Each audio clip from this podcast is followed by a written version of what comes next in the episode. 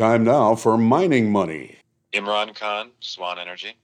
Thank you for joining us this week. It's Mining Money time to talk about ways to mine money out in the world because, boy, the last person I just talked to, we were talking about it almost seems like you got to spend $9 to make $10 and work 5 hours to get 2 hours worth of time. And it's just all kinds of things are topsy-turvy this year in 2020, but we're coming to an end here.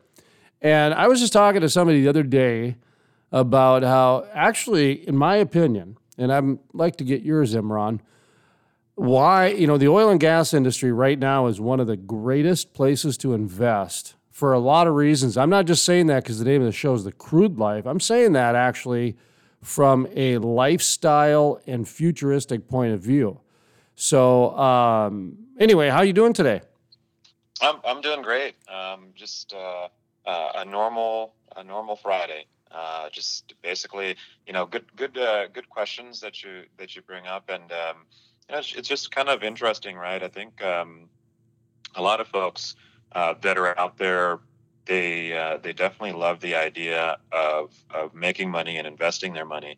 But I think one of the biggest parts of investing money is understanding what you are investing in. And, I don't know if a lot of people understand completely when they're investing in the stock market, what happens, and when they're investing in some sort of small business that they start, what the actual outlook is. And I think there's lots of different areas there that are great, but having the knowledge and understanding of what's going to happen and kind of understanding how to foresee it based on your data is very important. I think from a lot of stuff that we do at Swan, I think it's important to be able to understand that, we're in our areas of expertise with respect to oil and gas. And, we do a lot of different projects that are operated ourselves and also non-operated, that are operated by maybe usually $1 billion company.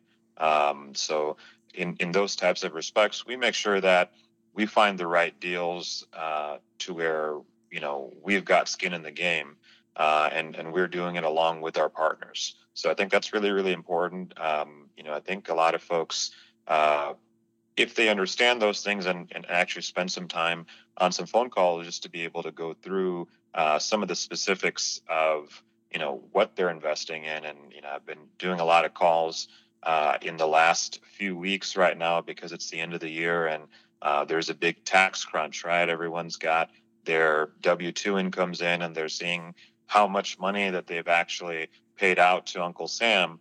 And, they want some of that back and at least be able to have an opportunity to be able to create some sort of residual income from the work that they've done in other industries at the end of the day. Got a couple things I wanted to ask you. One, I wanted to ask you about why it's a good time to invest in oil and gas. And I got a couple examples I'm going to throw your way. But since you brought up the taxes, I did want to talk about that too. So let's talk about the taxes for just a second. I've read quite a bit on the taxes and some of the breaks that are involved with investing in the oil and gas industry or the energy sector, if you will. Mining actually is really what it's classified under. There's tax breaks and, anything from a 15% depletion to 80% first couple of years, 5 years, in some cases, whatever, first year. But my point is, it certainly seems that there's been an increase of tax breaks to mitigate some risk management in the oil and gas sector. Talk to me a little bit about if that's true and some of those numbers I just threw out there. Yeah, well, I'm going to start off with you said something, and I just I was smiling at myself over here. You mentioned it's mining, and did you know? And most people probably don't know this, that are not in the oil and gas industry directly. And some probably don't know it even if they are in the oil and gas industry. The Texas Railroad Commission is where you actually get the permission to be able to drill wells in Texas. So the Railroad Commission, which is pretty interesting, right? We're talking a little bit about education and how a lot of this stuff works. That's basically where you go to be able to get an allowance to drill wells in Texas. And, from a tax incentive standpoint, a lot of the structures that are set up within oil and gas, they're set up that way because the government wants you to invest in these places, right? I feel that it's a misconception, in my opinion, that people are, that are paying 30, 40% taxes, that's what the government wants. Realistically, the reason why the government creates different avenues of investing and gives you incentives in different spaces is because they don't want your money. They really want you to reinvest in America. That's really the bottom line. And with that said, within the oil and gas sector, the government allows a lot of different tax incentives if you're willing to take the risk. And the risk is that you have to participate directly in oil and gas projects. You can't do it passively. You have to do it actively. What that means is that you actually participate in it and make decisions along with the other partners in the deals. In oil and gas in general, to be able to do something on your own, it's very taxing. Pricing is very, very high to be able to drill a well or complete a well. But if you're able to get 8 or 10 others like yourselves and be able to partner with them, you have that opportunity to be able to put something together that makes sense. And you've got the right folks behind you to be able to look at your deal. I think it's very important for you to be able to understand it yourself. But here within our company, at least, we've got geologists, we have landmen, we have petroleum engineers, reservoir engineers, all these different folks that are on staff. And when we put our money forward into a deal, all these different folks are looking at the deal. I think that's very important to understand. And because of that, because of the fact that we do all this analysis and, you're able to see all this data that we generate from our end of things. If you ask for it, we can definitely provide it to investors. And because of your analysis and your direct participation, what the government allows is that they give you 100% tax credit on IDCs. And what IDCs are, and anyone who would like to Google it, they can Google it and kind of go through and understand it better.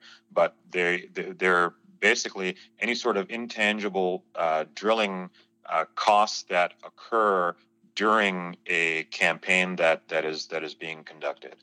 So if you are doing some sort of drilling and completions of oil wells, the cost that goes into actually participating in that area is fully tax deductible the first year.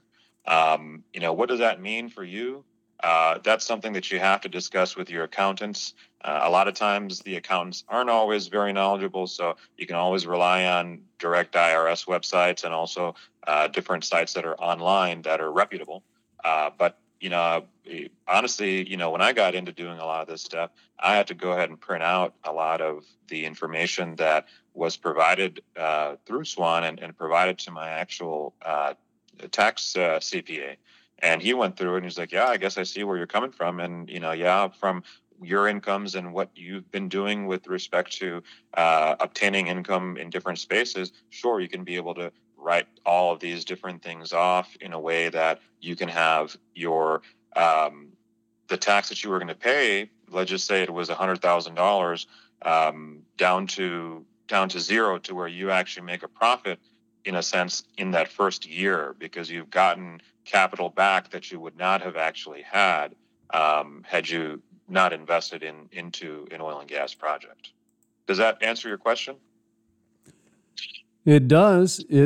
I mean, there's some tax deductions and some tax advantages and that sort of thing. And the short answer is that if you go to swanenergyinc.com/invest. You'll get information, and you can probably find some info there, but your accountant should be well aware of things that are going on, and if not, make them aware of it, because they exist out there, and that's kind of the long and the short of it, I guess. I did want to ask you about, you know, I've been pretty adamant the last few weeks about how right now is a really good time to invest in oil and gas. And I'll tell you what kind of sparked my interest a little bit is I interviewed a Bitcoin guy, and Tom Macero, he's with the Great American Mining Company, and they're capturing natural gas and they're converting it into Bitcoin. And Bitcoin's different, man. That's a different concept, and I don't want to get into it.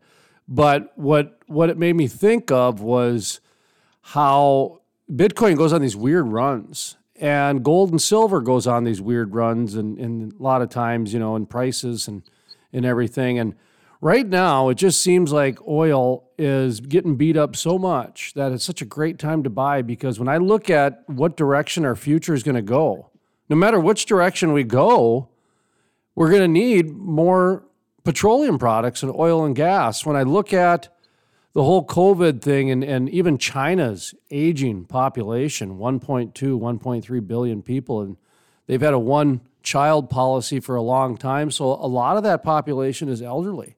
So they're going to need a lot of energy in order to keep their hospital grid going. And same thing over here in America. We've got more baby boomers than Generation X. And then I look at this article from GM about how they're going to be a whole fleet of cars by 2040, 2050, whatever it was. 2025. Yeah, I'm sorry. Yeah, with electric cars. Less than 4 years. Less than 4 years. Sorry, 2025, less than 4 years. So you've seen that article too, where I look at it, no matter which crash course it goes from the health standpoint or from the environmental activist standpoint, there's just going to be such a reliance on petroleum products that I don't understand why the narrative isn't like buy now from the mainstream media and everything else. Instead, they're trying to shame everybody into, you know, thinking differently and et cetera. But just your thoughts on that, you know, the GM article, the baby boomers, some of the aging population, and just the planet's dependency on fossil fuels over the next 5 to 10 years.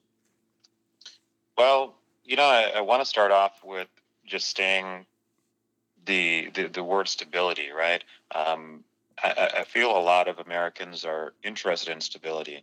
You know, how do you get to being stable to where you have a decent income and you've got some sort of residual income? And, you know, as some of the people out there, the youngsters call it a side hustle, right? You know, it's about making investments made at the right prices, right? I think if you can be able to make investments at the right prices, you can be able to have that and obtain that.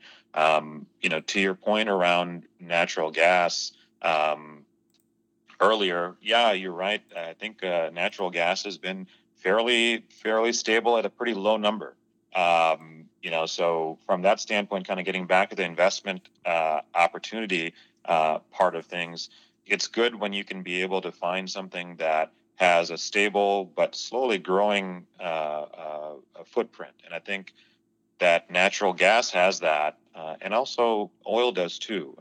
Oil itself, in the last few weeks, it's kind of popped up to $46, $47, which is incredible. But really, you know, a lot of the, you know, for us at least, and I'm changing subjects a little bit, but just I just thought about it right now. We price a lot of our oil and gas projects at $40 or $45, and we do it so low mainly because of the fact that you want to be able to make sure that the projects make sense at those prices. You know, so right now, earlier this week was 47. I think today it's at 46. But overall, though, I think there's lots of growth factor that's there coming up in the next few years. And to your point, there are many different directions that things can go into. As you mentioned with the electric vehicle push, you know, I'm all for it. I'm all for technology to be created and distributed in the mainstream at a price point that everyone can afford it.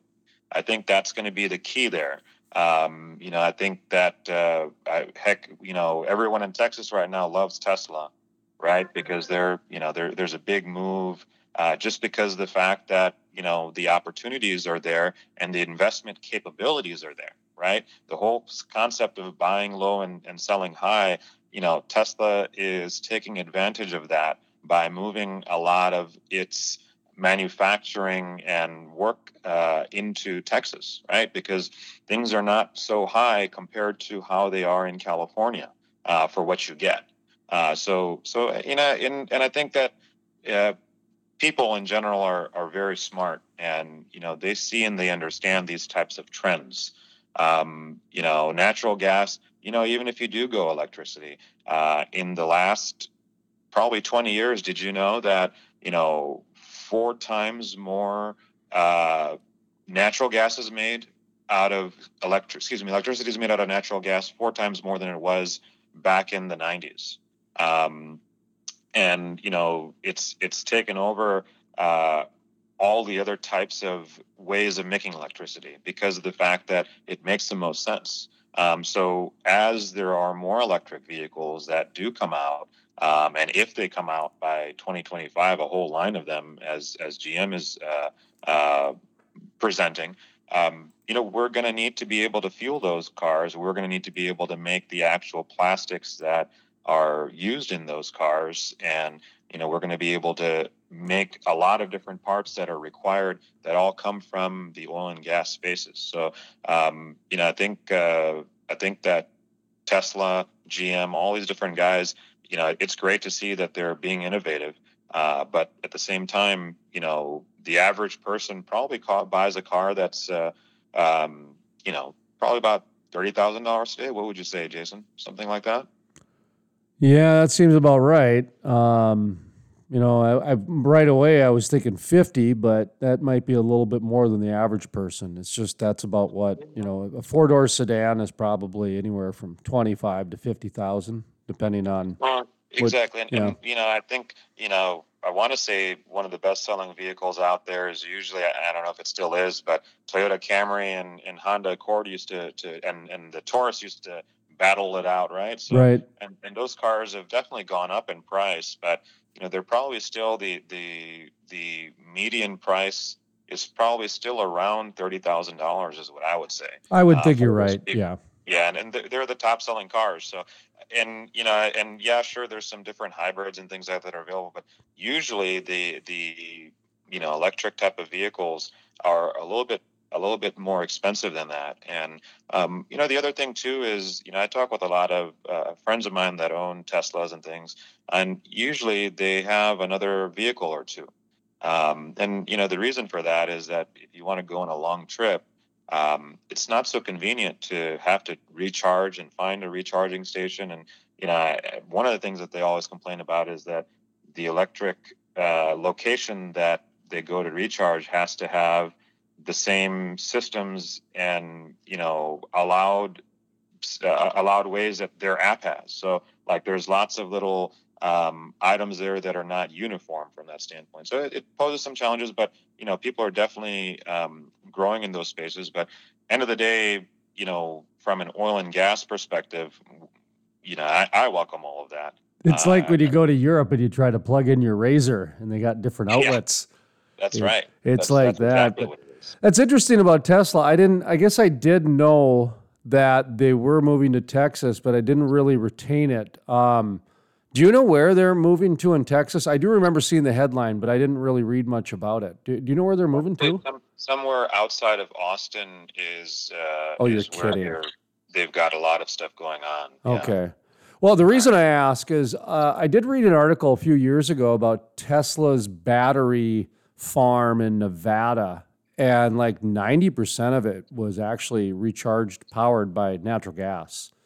And so to hear about them moving into Texas, where you've got, you know, the Haynesville and you've got the Permian, where there's going to be quite a bit of activity over the next 20, 30 years in the Eagleford and even the Wolf Camp and some of the Delaware, some of the other ones that don't get as much attention. But Texas has got a lot of natural gas in its future, so that seems to make sense to me. And then not to mention the income tax advantages and some of the other things that Texas provides. But the other part about the Teslas that I don't think people understand either is they got to pay a bigger registration tax because they calculate in the miles and they figure about how much you'd spend on gas tax because you're still got to pay for the roads. And so there's little idiosyncrasies like that too that the general public doesn't quite know yet that I think is going to be some stumbling blocks along the way. Anyway. 100%. Well, I think even, it's all implemented into our gasoline price. And sure, there's probably some advantage from a pricing standpoint within the electric spaces, but you're exactly right. Those road taxes have to be paid some way or another. And, when gas, I think today was something like down here, I saw $1.59 or so. 59 cents of that's probably going to pay taxes. So realistically speaking, there's a big portion of taxes that are built into the gasoline price. And a lot of the comparisons that are done on the electric side of things don't account for that. For at the end of the day, when those types of technologies go mainstream, they will have to pay those additional taxes. Mining Money here. We're talking about different ways to invest into oil and gas today, actually. And I did want to ask you about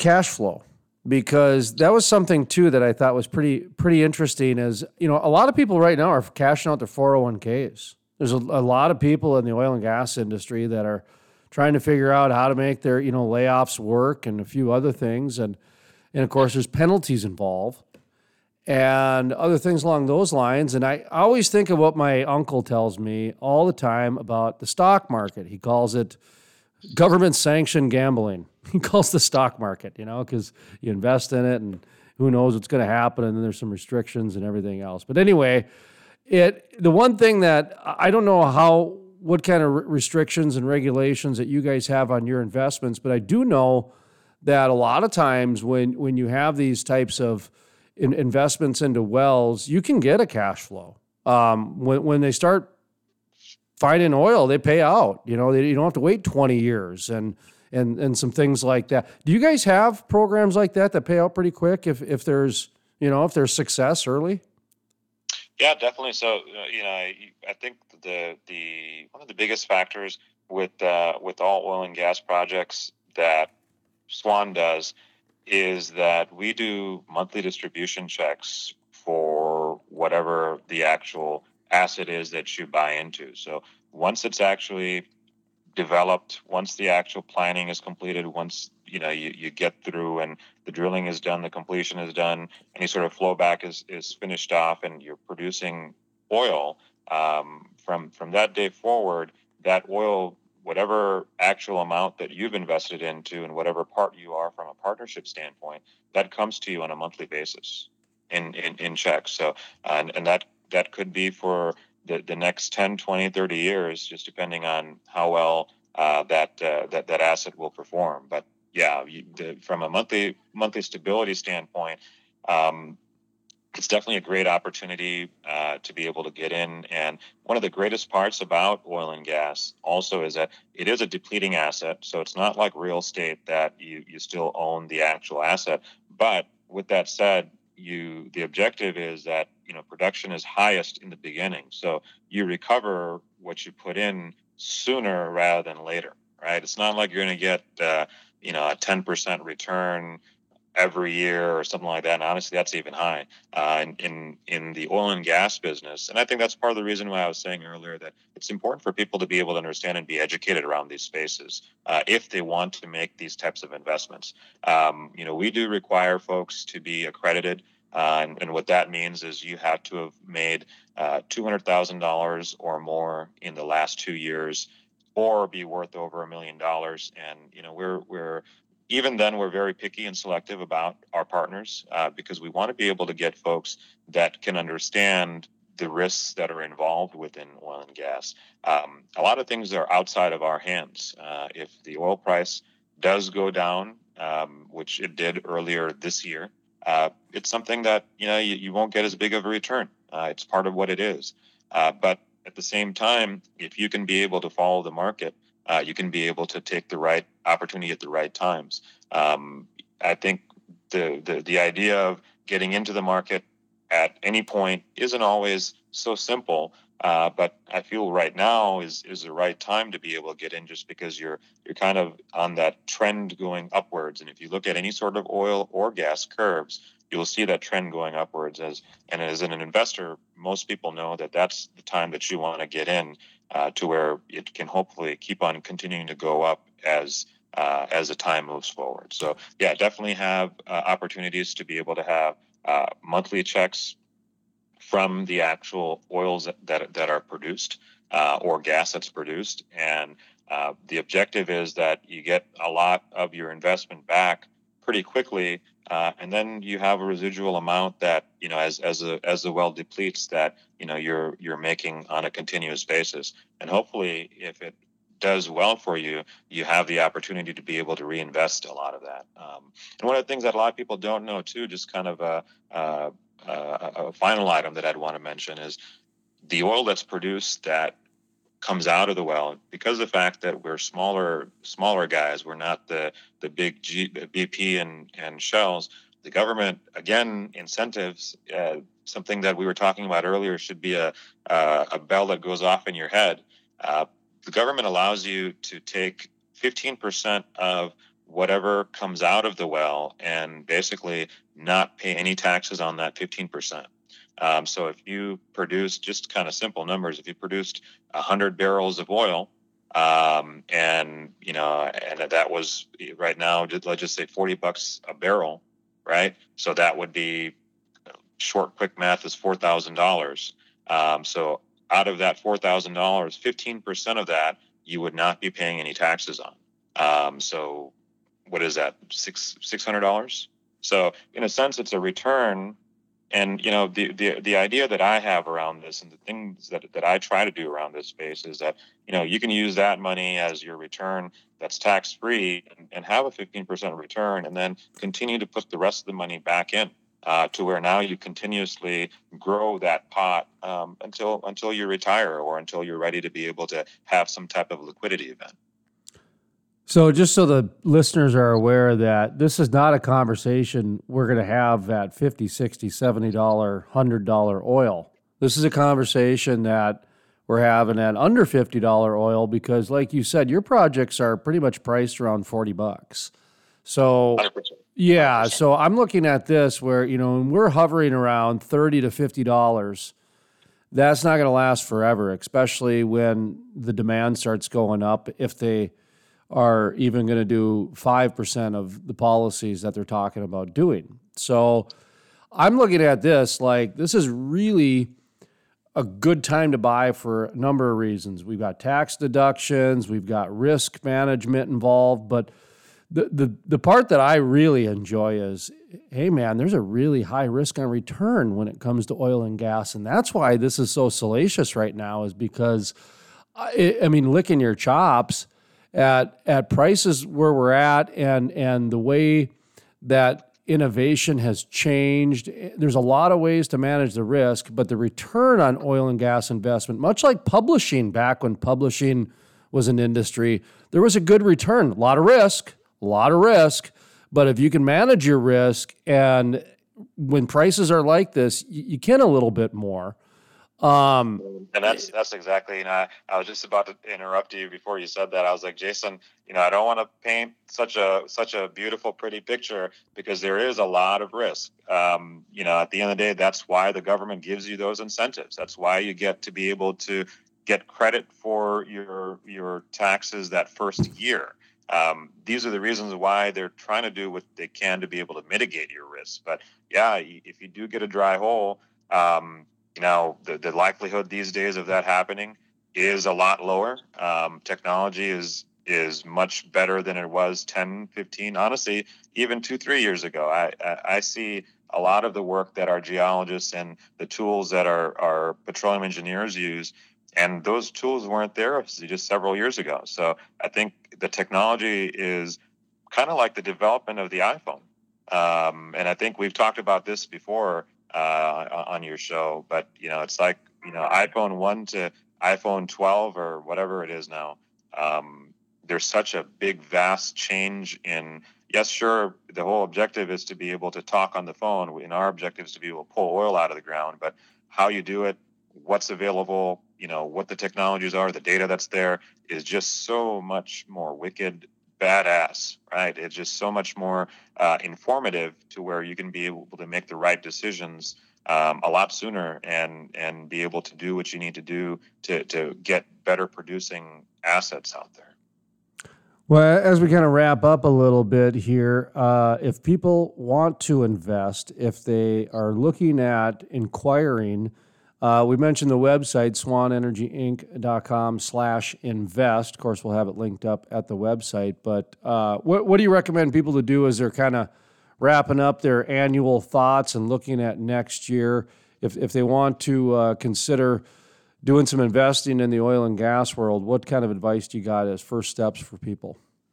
Well, I think one of the things that a lot of folks don't really think about, and I know it's December timeframe right now, and obviously next year will be January. It's really great to be able to budget out things, is what I always say. I think if you can be able to take a look now at the end of your year and be able to understand, well, what can I afford to be able to invest, and be able to put together a plan, not only for this year, but then future years based on what your income is and based on what your tax needs are. I think that's really important. And I'm not going to give anybody any tax advice. As I mentioned earlier, you need to speak with your CPA around that space. However, what I can do, though, is I can be able to offer any sort of information from our different projects and things like that we've got. If you contact me directly, I can give you an insight on some of the different projects that we've got going on. My email is Imran, IMRAN, at swanenergyinc.com. So, you know, feel free to reach out to me or, you know, reach out to Jason and let us know that you're interested in learning. I'm always, I used to teach at a university, at a college here in Houston. So I'm always all about teaching folks. So, and if it makes sense to do business together, that's great too. But, you know, if it just makes sense that you understand the actual risks and how you do the actual work better, I think that's the greatest part.